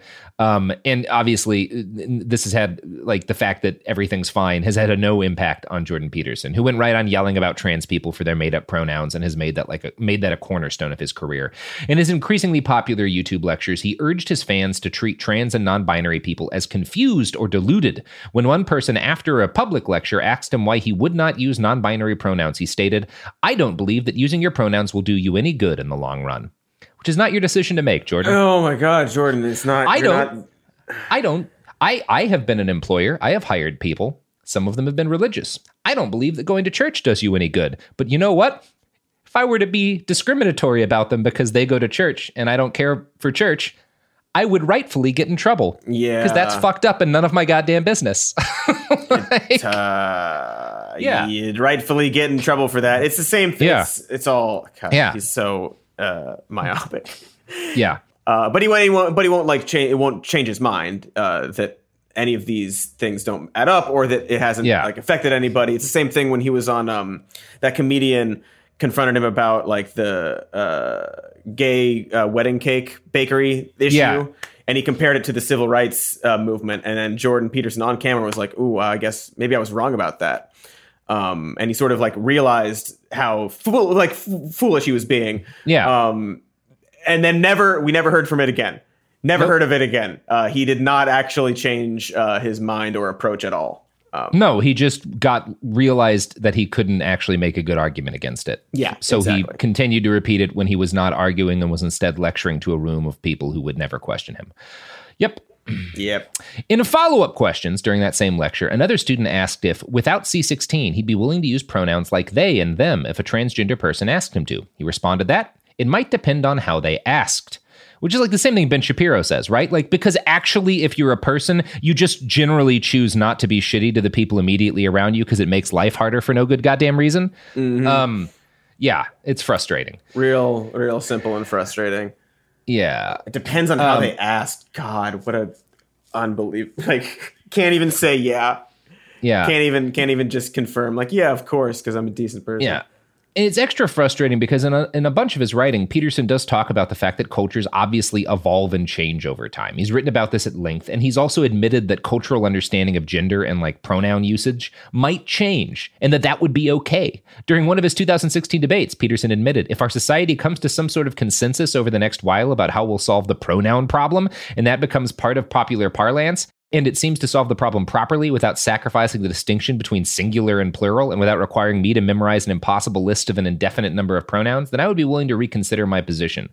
And again, part of this is like he, like, there's always this, there are some people who've like I, suggested what I think are probably kind of linguistically non kind of dead ends, like Z, which is like, I don't think you're going to get a lot, but like they and them, uh, number one, already perfectly acceptable to use either a singular and plural or Yes. whatever. And like, there's you. not, I- there's just not an indefinite, interminably long list of pronouns that like people are really or like they're just saying like, yeah, don't don't call me like if I say don't call me this, like try to remember to call me the thing that that that I identify with. Like right and it's also Yeah. not even like people always assume like if you if you say something accidentally or like you don't know like that's that's it that's the one that's gonna get it's like well no then you'll be corrected and then you like alter your behavior Yeah. slightly Yeah, and it, it doesn't even matter if you really get it because I like to be entirely honest, like I've read a lot of stuff about gender nonconforming stuff that I haven't understood, but all that matters is that when someone says, "Hey, this is how I prefer to be," like that okay, fine. Yeah, absolutely. Like, yeah, just don't easy easy Yeah.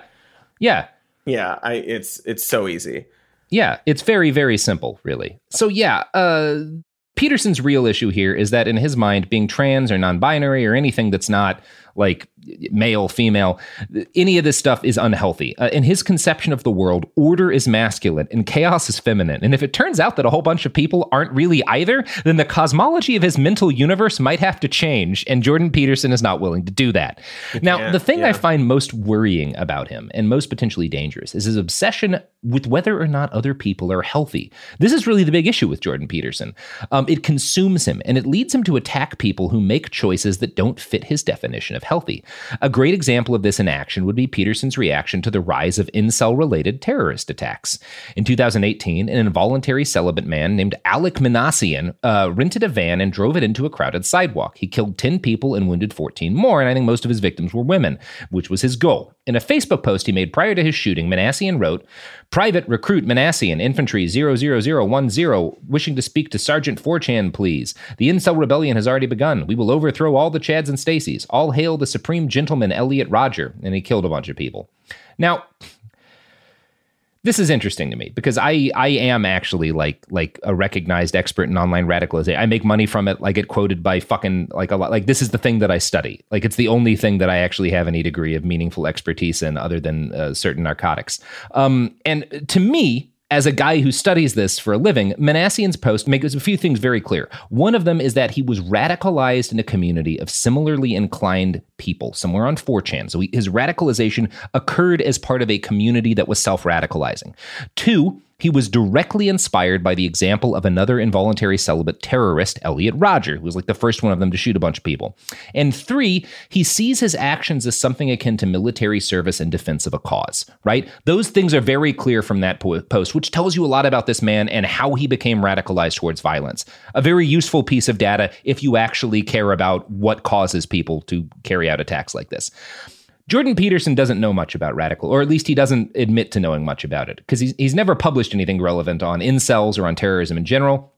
But when he was asked about this, he still felt the need to propose sweeping government mandated changes in civilization in order to stop such attacks, which, given his attitudes towards other government mandated things, I find interesting. I'm going to quote from the New York Times here. Violent attacks are what happen when men do not have partners, Mr. Peterson says, and society needs to work to make sure those men are married. He was angry at God because women were rejecting him, Mr. Peterson says of the Toronto killer. The cure for that is enforced monogamy. That's actually why monogamy emerges. Mr. Peterson does not pause when he says this. Enforced monogamy is to him simply a rational solution. Otherwise, women will only go for the most high status men, he explains, and that couldn't make either gender happy in the end. Half the men fail, he says, meaning they don't procreate, and no one cares about the men who fail. I laugh because it is absurd. This is the New York Times reporter. You're laughing about them, he says, giving me a disappointed look. That's because you're female. But aside from interventions that would redistribute sex, Mr. Peterson is staunchly against what he calls equality of outcomes or efforts to equalize society. He usually calls them pathological or evil. He agrees that this is inconsistent, but preventing hordes of single men from violence, he believes, is necessary for the stability of society. Enforced monogamy helps neutralize that. Mm, a lot of lot. There's a lot there. Didn't he, he walk this back and was like, "Well, I didn't mean like literally a law. I just mean like culturally, we should like mm-hmm. generally like support monogamy yeah. and like have like." Yeah. But again, even that is like, yeah, you're saying that society should change, whether or not it's by a law or just mm-hmm. by culturally we support this and are vocal about it, or do like campaigns or propaganda about it or whatever it is. Uh, yeah, you know what's wild, Cody? I spent I don't have any kids and I spent a decent chunk of my my early adulthood single. I also had access to firearms and I didn't shoot anybody. You know why? Cuz that's bad to do. Oh, it's real shitty to do that. That's And you know what? I have a lot of friends who are men and not dating women and not don't have kids. And you know what they don't do? Is murder a bunch of people. Murder people because it's it. bad. Yeah. To murder people. Yeah, it's bad to kill it's people. wrong. Um we don't That's like all you it. need. Uh, it's very it's very easy Yeah. uh, to like to it- yeah. to not commit mass murder and like if people are committing mass murder but 99% of people who are you know single and and don't have kids don't commit mass murder maybe the thing that's causing the mass murder isn't the fact that they're single but instead other factors like radicalization within communities that are inherently toxic and push people towards violence and are perhaps artificially accelerated and um and and po- uh, publicized by certain like algorithmic realities that cause yeah maybe maybe the issue is more in the thing that this person does and everyone else who is single doesn't do and this person and other people who are in these same communities carry out terrorist attacks and other people who aren't dating anybody don't carry out terrorist attacks. Maybe we should care about this community that they're in. Maybe the community is the problem. Maybe it's the environment that they keep Yeah. going back to um like a feedback loop. Also like yeah. his his approach to it is so it's bizarre too because it's like no you're you're just do the clean your room advice yeah Like that's the that's the advice. Like, well, yeah, like guys should like work on themselves and like be socialized and like uh you know get get a new skill become desirable Yeah. and these sort of things instead of wallowing in it in these like sad online extreme groups It's Um, there's a lot that's fucked up about it. Like, and it just the, the the worst part of it is this idea that personal responsibility matters to these people up until uh, people have a problem with something like that that they also find weird, and then it doesn't matter that like you're supposed to people are supposed to be free and personal responsibility is supposed to matter. Like, let's ban this thing that I personally think is kind of weird. Mhm. Um, like, fuck you, people. yeah That's chaos, that's where I chaos. Land. Um, yeah, no, uh, no authoritarian unless authoritarianism unless chaos uh, is creeping in. My idea of whatever chaos might be. Yeah. Yeah, chaos is stuff I don't like, and order is stuff that I already like. So I don't need to change at all. The world needs to change in order for me to be happy, which is the thing that Jordan says is the cause of all evil in the world, but he doesn't recognize that he does.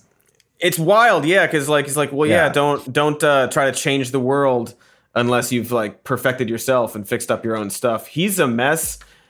So like, what is? Maybe he should stop doing it too. Uh, Yep. He he really like if you go through his twelve rules for life, he does not follow a single one of them. No. Nope. Okay, so that's the episode, Cody. You want to tell people where they can find you on the internet.com? Cody, don't worry. There's part two. Internet. Part two? Yeah. There will be a second Thank- part of this Thank where goodness, we'll talk more because about I've got, Dr. I Jordan have got Balthazar Peterson. so much more to say. I've been saving it because I didn't want to. Oh yeah. Um, Mm-hmm. My name's Cody, and you can find me online uh, on Twitter, uh, Dr. Mr. Cody. Just Google him on the accounts. I've got a show called Some More News on YouTube. Uh, we've got a Good. Patreon if you'd like to support us, and a podcast called Even More News. I do another podcast called Worst Year Ever with the host of this show and uh, my co-host of the other show. I think that's it. I think I Donate got it to. Cody's Patreon. It'll be Greatreon. Love mm-hmm. that. E- episode's over. Boom. Done. Swish.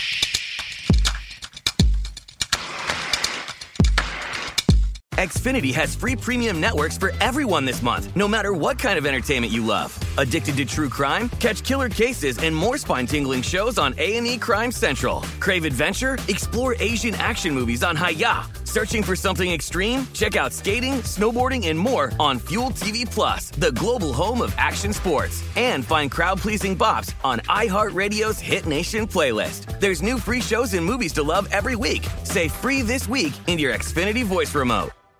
This show is sponsored by BetterHelp. It's a simple truth. No matter who you are, mental health challenges can affect you, and how you manage them can make all the difference. That's why everyone should have access to mental health support that meets them where they are and helps them get through. BetterHelp provides online therapy on your schedule. It's flexible, simple to use, and more affordable than in person therapy. Connect with a licensed therapist selected just for you. Learn more at betterhelp.com. That's betterhelp.com.